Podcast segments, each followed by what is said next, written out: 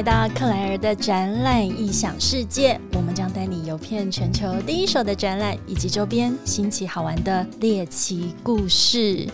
今天是我们自从身为三级警戒之后的第一次录音，所以其实我期待超级久。然后今天有一些我很不习惯的地方，就是今天是我自己一个人 solo，也就是什么呢？你要听我的声音，就是独撑完全场，自言自语。所以最伤心的一件事情就是没有人陪我干杯了。今天我要自己独撑全场，然后还要自己独饮，所以我要自己先 cheers 给自己鼓励一下。我觉得今天有两个重点，就是第一，这是我疫情升级警戒之后呢，我第一次化全妆。化全妆是什么意思？就是因为平常都要戴口罩，所以一来就是你根本就不用化妆嘛，素颜就好，口罩戴上去你就出门，或者是你根本就一整天不会出门，就是在家里废一整天，非常的邋遢。那第二个层次，第二个阶级就是你今天可能要上班，但是你一样都要戴着口罩，所以你只要化眼妆，也就是口罩以上会露出来的部分。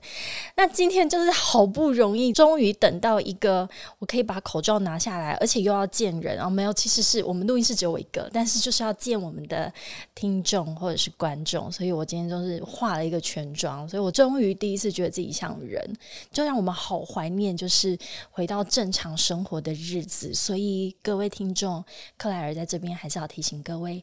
在家乖乖听 podcast，听我们的克莱尔的展览异想世界。现在我知道你们最想要的就是可以解封，像以前一样自由自在的，非常开心的。你想去便利超商，你想要去搭大众运输交通工具就可以出去，但是现在就是不行。所以，请你在家里面准时收听我们的 podcast，或者是持续的听我们的回播。所以，我们今天来聊一下第一次的克莱尔的 solo，我们要谈什么主题？我在家里其实也想了很久哦。第一个是这个主题一定要让我可以非常的 inspire，就是我自己很有感觉，可以边喝边各位聊。我可以自己这样子一直边想，说我到曾经到过哪些地方，我参加过哪一些展览，所以我。第一个想法就是，我要来跟各位聊聊全球的 Top Ten 的展览馆。全球 Top Ten 是哪样子的 Top Ten 呢？是在讲全球的前十。大全十大是它的面积有多大？但面积大又如何呢？我们有几个问题，现大家来想想看。你觉得全球前十大的展览馆会位于在哪一些国家？除了国家之外，可能你会想说，它可能是在欧洲，还是美洲，甚至是亚洲？有没有全球前十大的展馆？我自己到过的，你觉得最美的全球的前十大的展馆在哪里呢？以及？有哪一个国家？你猜猜看，全球前十大，它就占了其中的四个。哇哦，四个展览馆哎！所以这个国家代表它的展览应该是非常非常的兴盛，以及我们再把它拉回跟我们现在的生活贴近一点的，就是。现在疫情期间，各位你知道展览馆其实有一个非常大的功能，只是我们现在台湾还看不到，我们也不希望看到。也就是展馆，因为它自己本身的一些硬体上面的特性，它可能会变成了方舱医院，甚至是在这个时期，它会变成了疫苗的接种中心。所以你知道这些展馆，他们现在的现况是如何？那以及你认为？展览馆越大，就代表它的展览越多吗？有一些展馆它会不会很大？它其实只是一个蚊子馆在养蚊子，所以它的内容是够丰富的吗？这都是我们今天要来聊的一些议题啊。我们录音的这个时间还有一个很妙的事情，就是前一阵子我们经历了这个疫情的很无预警的升级，然后呢又缺水。加上各位记不记得有一阵子每两三天就停一次电，那时候我都在想说，我处在第三世界吗？但今天这一天，双北好像下了一个大暴雨、雷雨，甚至是雷雨交加的一个状态。好像有一些地方是甚至停电，或者是在什么忠孝东路、新义区那边，好像都淹水哦。所以我觉得这个好像是一个，是不是可以提到一些像跟地球暖化相关的一些问题？就是我们现在都好像处于在一个极端气候，不是缺水干旱，不然就是暴雨淹水，所以。今天终于下雨了，我觉得下雨好像有一个好处，就是下雨天气凉一点，你的就不会想要一直开冷气，用电量好像就随之减少了。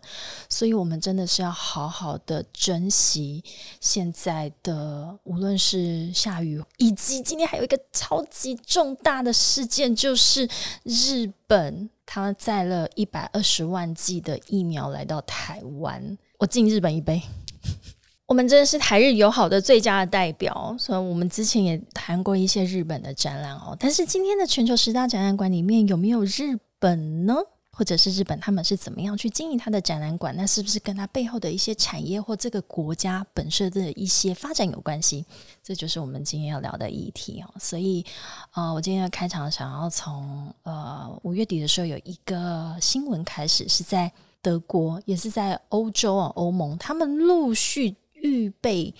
解封，它的解封是要让全球各地的旅客，如果你有打过他们所认可的疫苗的这些旅客，开始可以入境欧洲。我是想说，哦，好啦，打完疫苗入境欧洲，因为你就有抵抗力了嘛。但我现在欧洲的这个。疫苗的施行率我不知道是多高啊，但我前阵子刚跟我一个在慕尼黑的朋友聊过，他打给我的时候，他人刚好就在慕尼黑的展馆里面，所以就是现在的很多的展馆，真的他可能已经不是方舱医院，他已经转变作为疫苗的接种中心。好，那既然欧盟它已经开始有这样子的一个计划之后，它但是在今年九月份，原本每年在柏林有一个最大的。这个消费性的电子展叫做依法 （IFA） 依法，它却喊卡了。如果说国际旅客他们打过疫苗之后都可以进入欧洲的话，那为什么九月份的这个展览它却呃在这个时期，在五月份的时候，他决定还是先不要举办？因为明明还有一段时间可以酝酿嘛。哦。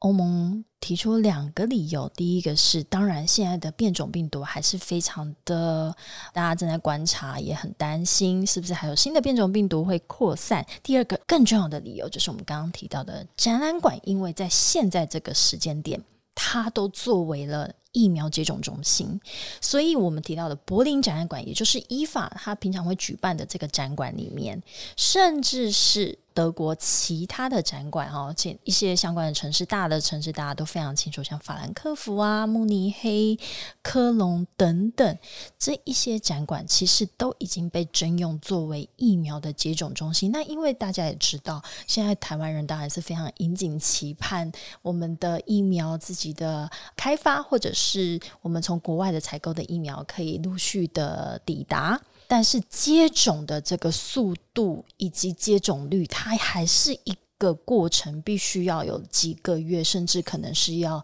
几年的这样子的时间去完成哦，所以目前柏林展览馆他就认为他在九月份之前，他没有办法放弃掉这个作为疫苗接种中心的这个任务，所以依法也就是柏林消费性电子展今年的九月呢，还是会先暂停举行。所以我们就来聊聊看哦，在我揭晓 Top Ten 的这个展览馆是在位于哪一些国家或城市之前，我们现在聊聊，我们刚刚从德国。的柏林开始聊起，所以展览这件事情，我们之前的第一季也常常谈到，一个展览为什么在这个国家或这个城市举办，都有它背后的一个产业发展的原因。我们再从德国这个城市看，这个国家开始谈起。所以我刚刚有一个题目，其实大家有可能有猜到了，就是哪一个国家拥有全球最多的全球前十大的这个展览馆？那其实就是德国。那德国它其实还有其他的展馆也非常的有名，但是这个城市你可能不是那么的呃熟悉。例如说像汉诺威，每年它有全球最大的工业展，那所以各位可以想象，德国其实是一个重工业起家的国家，所以像汽车也好、机械也好、工具机相关的这些设备。那这些工业相关的、呃制造业相关的这个展览呢，其实可能它全球最大的这些展览都位于德国，所以你就可以去想象，既然它是全球最大的展览，它也必须要有全球最大的硬体，也就是展览馆这件事情来做一个支撑。好，我们提到德国，也就是汉诺威，它有全球最大的这个汉诺威的工业展哦。汉诺威工业展其实是台湾的这些机械业或者是设备业相关的厂商非常对于他们来讲非常重要的一个展览。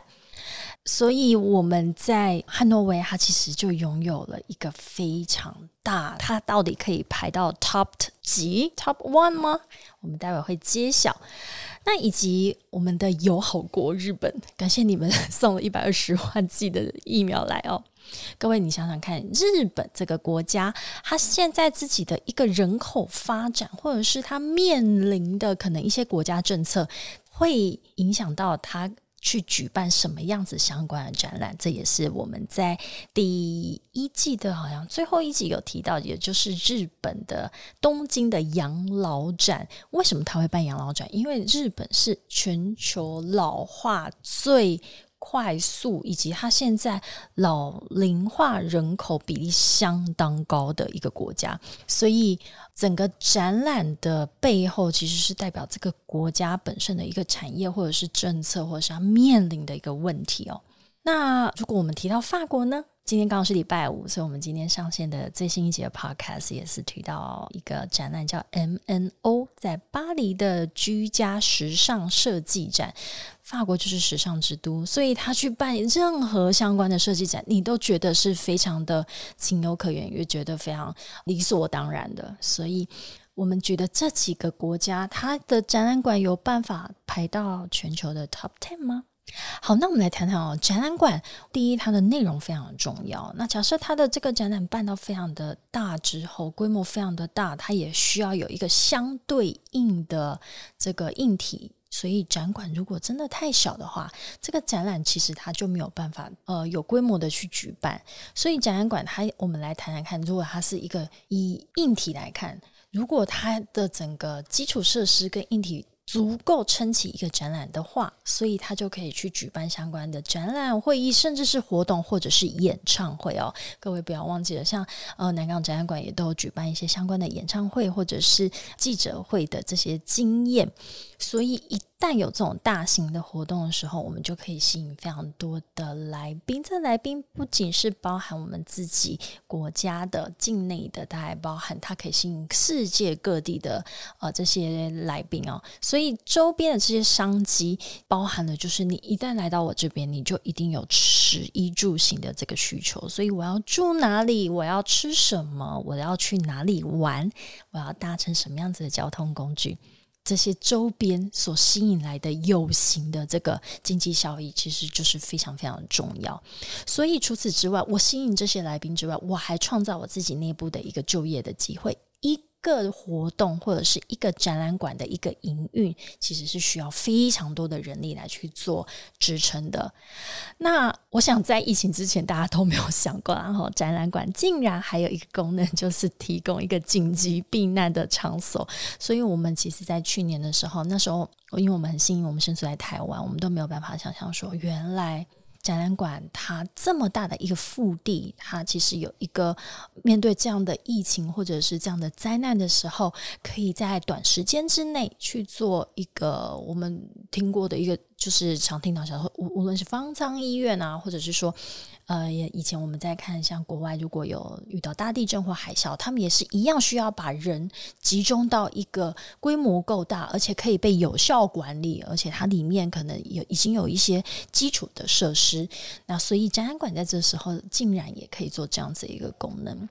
除此之外啊，我们刚刚提到说，如果有一些展馆它本身非常有设计感，它其实也是一个城市的标的物。诶，所以这个标的物就是，如果我来到你这个城市旅游，我还要特别去看一下这个。展馆，因为它太有名了，有名到我必须一定要去看它一眼。所以你看，它其实也有可能是一个旅游的一个著名的景点。这些是我们有形看得到的。那如果是无形的，我们刚刚讲的无形的是什么？也就是说，这个展览办在这个展览馆，办在这个城市，它背后象征的意义是什么？所以我们待会就要揭晓这个 Top Ten 的这些城市，它其实拥有展馆或者是。规模够大的展馆，就代表这个国家或这个城市具有一定的国际化，或者是都市化，或者是已经进步到一个过程。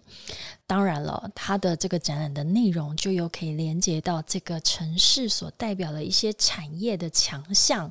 或者是这个国家的一个政策的发展，像我们刚刚提到的，在德国，它就是一个工业大国；那在日本，它会去因应它的人民的一个发展，然后去举办一些相关的内容。那呃，我们接下来要揭晓就是 Top Ten 的这个展馆，这种是不是都要从最后一个开始揭晓起，然后到 Top One，然后就好像有那个可以揭晓前三名，然后最后冠军到底是谁的一个概念哦？但是我们就先拉回来说了，全球前十大，给大家几个数据哦，会比较有概念。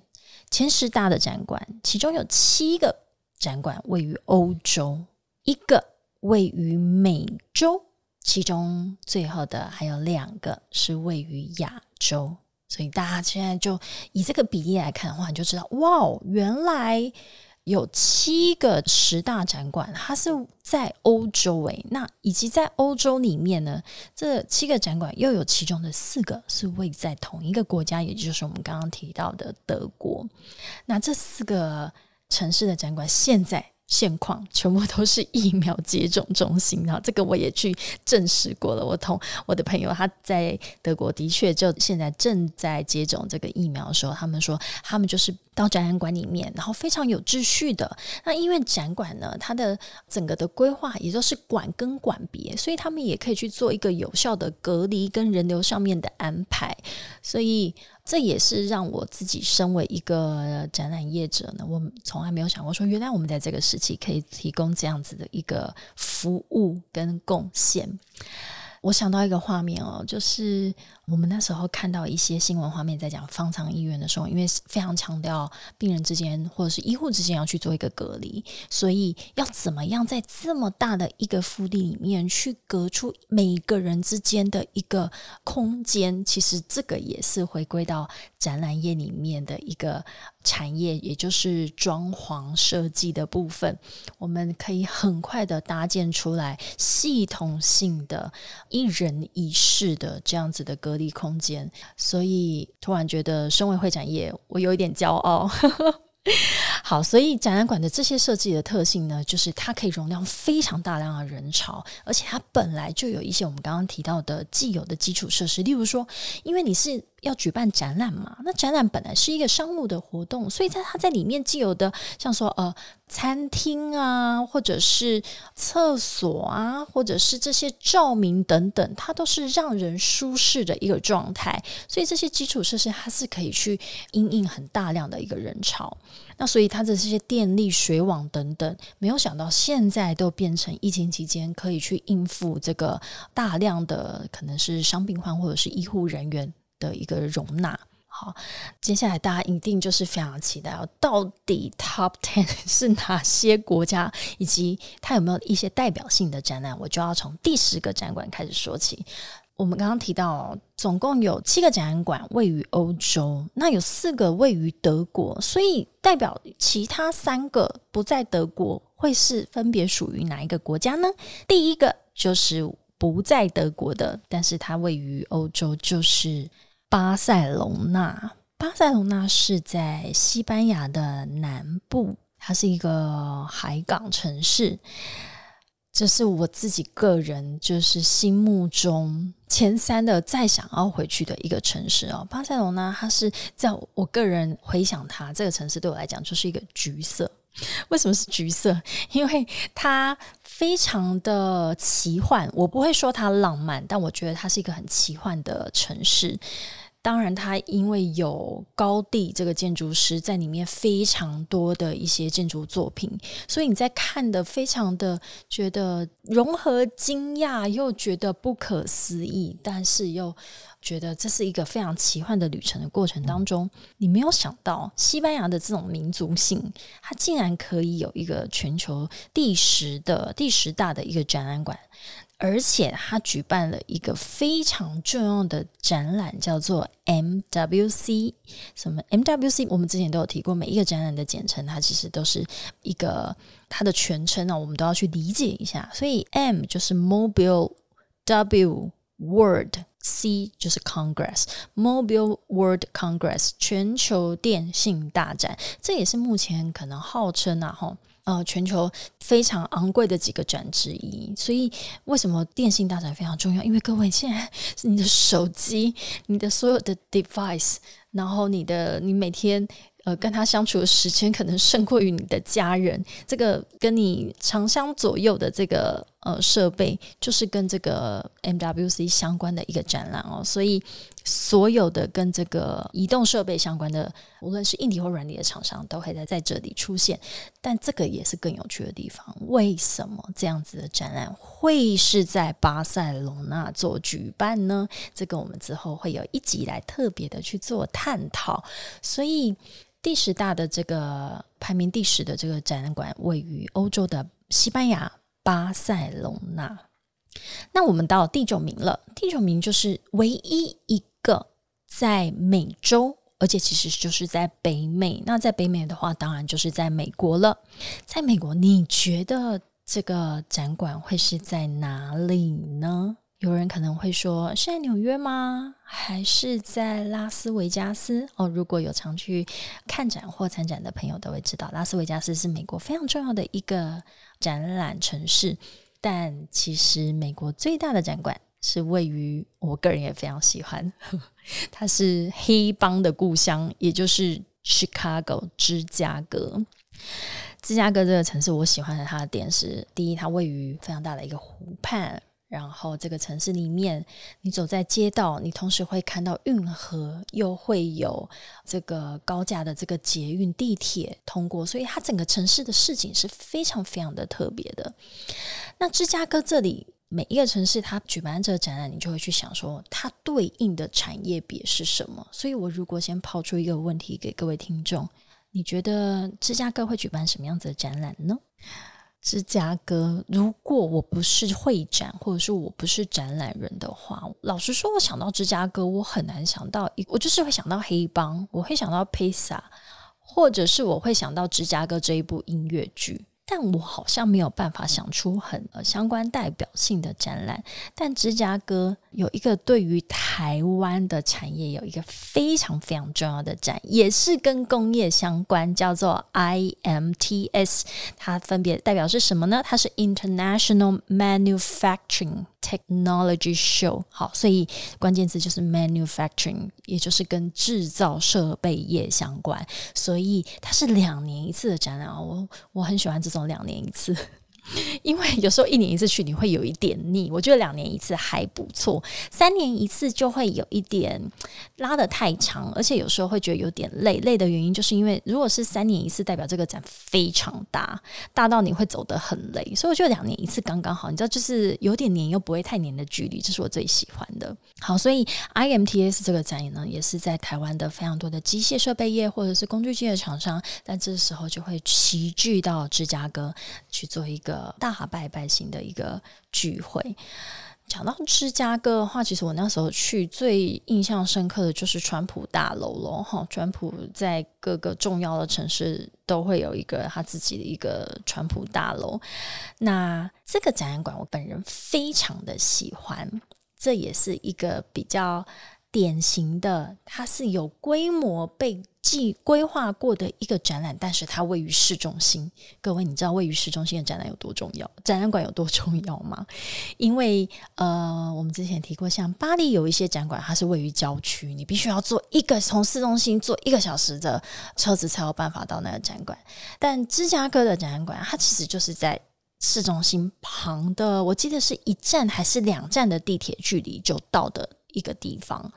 所以你要进到中心或者是到闹区，也就是说，你想要去吃饭、逛街都是非常方便的。你不需要有太多的这个往交通往返的一个呃耗费。那另外就是虽然它离市中心非常的近，但是它周边的这些观光的景点又都非常的集中，所以我就觉得那时候我去芝加哥出差的时候，我的身心灵都被照顾到了，身体就是我不需要太。消耗太多体力在这个交通上面哦，然后这个展馆对我来讲相对也好走，因为有些不好走的展馆就是除了大之外，我们现在讲的前十大都非常的大，有些是大之外，它没有一个逻辑性，你就是觉得你永远都好像一直在走很多冤枉路，所以芝加哥的展馆是走起来是舒服的。那附近的这些逛街啊，或者是餐厅的选择，或者是它就在湖畔，这个展馆竟然就位于湖畔呢，你就是走出去就是看到湖畔了，所以这个整个景色也是非常非常优美，是一个我觉得呃心旷神怡的展馆。虽然我们去的它这个代表性的展览是非常的生硬哦。好，所以我们之后可以再留点时间来谈谈芝加哥，以及当然还有一个非常重要的餐厅，就是 Smith and Wolensky 牛排的故乡。听了我的肚子饿，所以我们在讲说 IMTS 这个展，其实如果对照我们现在生活中最。贴近的需求就是你每天现在必须要戴的这个口罩。口罩国家队这个名词，大家去年有没有非常的熟悉？在去年疫情刚开始的时候，其实是我们一个非常重要的台湾的一个资源。口罩国家队的一整个产线里面的所有的厂商，其实都会在芝加哥的这个 IMTS 展里面出现。好，所以呃，我们刚刚揭晓的是第九大的展馆，而且也是唯一一个位于在北美。也是整个美洲的展馆，所以我们现在来到第八名，揭晓第八名是在欧洲，但不在德国。其实选择也不多了，各位，你如果去想想，欧洲那几个大国，它一定是在大国，不可能是在一个相对这个面积比较小的国家。那竟然不是在德国，那我们刚刚又讲完了西班牙，那你还会猜哪些国家呢？我相信法国这个城市应该就映入你的脑海里，没有错。第八大的这个展览馆就是位于法国的巴黎，也是我们之前有几位来宾都跟我们谈过的，他们在那边无论是参展或者是打工翻译的一些经验，就是位于在巴黎北部的一个展馆，叫做 Nord Via Bon 啊，因为我去过好几次，所以我每次都听到那个地铁上面的发音，我大概都会发音了。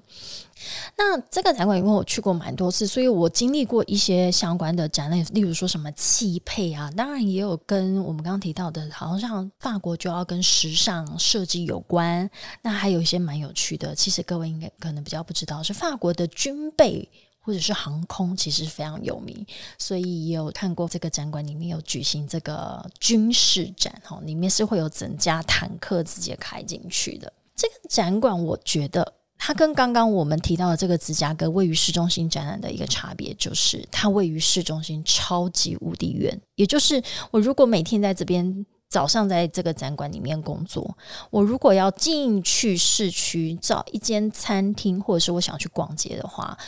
我就要坐一个小时以上的地铁加上区间车，我才有办法进去巴黎的闹区。那所以说，它的相对上呢，另外一个好处是它离机场很近，因为离机场近，你才会知道它离市区有多远嘛。好，这是一个相对的问题。我们来聊聊我在巴黎的一个经验。我我那时候好像是二零一五年的时候吧，我去这个展馆里面去参加一个展览，那我就刚好遇到了巴黎恐攻、恐怖攻击，所以那时候我突然觉得。展馆离市区远真是一件好事，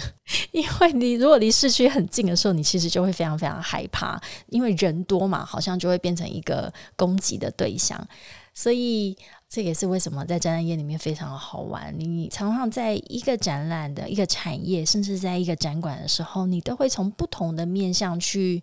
理解他，观察他，甚至是他会给你的人生带来一些有趣的反馈。所以我记得那一次，因为遇到恐怖攻击，那我那时候是选择住在展馆附近的，因为我觉得这样子工作上面比较方便，我就不需要每天来回往返两个小时的车程，去一个小时，回来一个小时，只为了要住在市区，其实也没有必要。但是那次因为遇到恐怖攻击的关系，那时候巴黎铁塔有三天，它是平常它它它就是打一样的光啊，整个大巴黎铁塔会发亮。但那三天的晚上呢，它会打上这个呃法国的国旗的颜色，也就是蓝白红。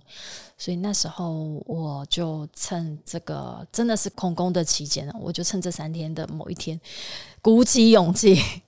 坐地铁进去市区，然后拍了一张。三个颜色的巴黎铁塔，然后一拍完之后，立马赶快回到展馆旁。哇哦，今天就是我觉得他听众有听到外面的那个打雷声音嘛？其实我们这边隔音已经非常好了，可是打雷声音超大，就代表现在雨可能还是在不停的下。这就是一个及时雨啊！对于整个现在台湾的干旱来说，是一个及时雨，就像我们今天从日本 到达的疫苗一样，也是一个及时雨。我觉得我们要走运了，各位台湾的民众们。鼓起勇气，要有信心，对自己要有信心。Podcast 听起来哈，所以我们现在来到我们刚刚讲完第八名是位于巴黎的展览馆，第七名，诶，我们刚刚有讲到德国了吗？还没有诶，所以第十、第九、第八都没有德国。那德国到底什么时候要出现？而且前面就已经有揭晓，德国有四个全球前十大的展馆。哦，所以它不仅是全球前十大，还是全球前七大。因为我们现在要揭晓的是第七个展馆，就是位于德国的杜塞道夫。不晓得大家对杜塞道夫这个城市熟不熟悉呢？或者是说，如果你没有去看过展览，或者是去参展，但如果你想要去德国旅行，杜塞道夫会是你想要去旅行的首选，或者是你只是会经过它呢？但你没有想过，其实杜塞道夫是一个非常重要的展览城市哦，在德国。那多塞尔夫是是位于在莱茵河畔嘛？它有一个全球最大的。你看，我待会如果讲到德国的每一个展览馆的话，我都会跟你说，它有一个全球最大的什么展。这也是我蛮佩服德国的一点哦。它每一个城市，无论是一线、二线，有到三线吗？OK，甚至是你没有听过的德国的中型城市，其实它都有办法去发展一个。在那一个产业别里面，无论是最专门或者是最大的展览，那我觉得这个是很可以参考的一个商业模式。所以在杜塞道夫，它有全球最大的医疗展，叫做 Medica。Medica 我不用再一个一个跟你翻译的吧，因为就是 medical 嘛，好听得出来，这里就是跟医疗相关的展览。这个展。每年举办于十一月，所以那个时候的德国已经是微凉了，或者是已经开始有冷意，有冷冷的感觉。这个展览的话，所有在台湾的规模的医疗相关的，或者是医疗器材相关的厂商呢，当然也都会去参加哦。所以又回到我们现在每天的必需品，也就是口罩。像我们因为疫情的关系，才开始每天需要戴口罩，或者是。开始发现说哦，有花样、有颜色的口罩是多么的重要。但其实这些厂商，我们说因为疫情之后才认识的这些口罩大厂，他们其实在这。多年来都一直在杜塞道夫去参加这样子的展览，去寻找他们的买家，或者是去让他们知道说，我们是在台湾有这样子口罩生产制造的能力，甚至可以去做出一些比较多样性的口罩。所以各位还记不记得去年一开始的时候，大家现在也很难想象哦，去年我们在那边排口罩或者是抢口罩的那个画面，但现在好像已经变成说，哎。每天可以戴一个比较不一样的口罩，好像就是心情会有一点小确幸的感觉。好，所以这一个位于德国的杜塞道夫全球最大的医疗展 Medica，是对于整个全球的医疗产业是非常非常重要一个大拜拜型的一个会展哦。那除了像说各个。单位会去参加之外，我们也有很重要的，像像外贸协会或者是医疗器材工会，他们可能会有组团，因为这个展实在太大了，我们一定要去打国家战，就会组团，然后去呃用台湾馆的方式去参加。所以，如果我们用台湾馆的方式，就代表说其他国家他们也会这样子哦，有可能就会有什么日本馆啊、中国馆啊、土耳其馆啊等等。所以我们终于揭晓了德国的四个城市之一。第一个叫杜塞道夫，第二个德国的这个可以排行上全十大，那它刚好也是排名第六，而且更有趣的事情是，它就在杜塞道夫的隔壁。我觉得他们的关系就有点像台北跟新北，就是这样子的靠近诶。可是他们竟然是全球第六跟第七大，所以第六大这一个城市，我相信大家就比较不陌生，叫做科隆。科隆跟杜塞道夫的距离，如果现在大家打开 Google Map 的话，我印象中我那时候是坐区间车，好像就是半个小时之内就会到，所以它真的很像是双北这样子的一个关系。可是它竟然都有全球前十大的展馆，又有全球最大的代表性的展览，那我觉得这是非常厉害的一个地方。也就是我跟你我没有竞争，你做好你的，我做好我的，我们都很。大，所以科隆呢，它有一个代表性的展览，也跟台湾非常有关系，就是科隆五金展。它的中文呃英文好像 Hardware Fair 啊，就是跟手工具相关。科隆五金展，而且它也是两年一次，就是那个有点黏又不会太黏的一个距离，我很喜欢的那一种。所以科隆五金，我们在第一季的时候也有邀请到那个我们的来宾，跟我们分享他们在科隆五金的这个参展的过程。我记得他跟我说，我们在那里在科隆的时候，每天在莱茵河畔，然后怎么从展馆走回饭店，因为这个科隆的展馆也是离市中心非常近哦，所以我相信它也是个非常受到大家喜爱的一个展馆。那所以今天呢，这一集我们就为大家揭晓到从第六名到第十名。我们下一集为大家揭晓的是第一到第五名的全球前十大展馆。好啦，那所以这是我今天 solo 的，这是处女秀诶。那各位，如果说对于这样子的分享，克莱尔的异想世界，应该这样讲好了。就是疫情期间呢，我们会跟我们的来宾做远端的连线，然后我们会把我们既有想要已经计划好的一些主题继续分享下去。那在这中间呢，也会插播一些克莱尔的展览异想世界的一个 solo。那所以大家不要忘记了，每个周五我们会上线的节目，请记得在 Apple Podcast、Spotify 可以、KKBox、Google Podcast 以及 Song On 帮我们订阅、分享，按下小铃铛，记得帮我们按五颗星。好，那我们今天的分享到这边，下一期我们将继续谈我们的第一名到第五的全球十大展览馆，我们下次见喽。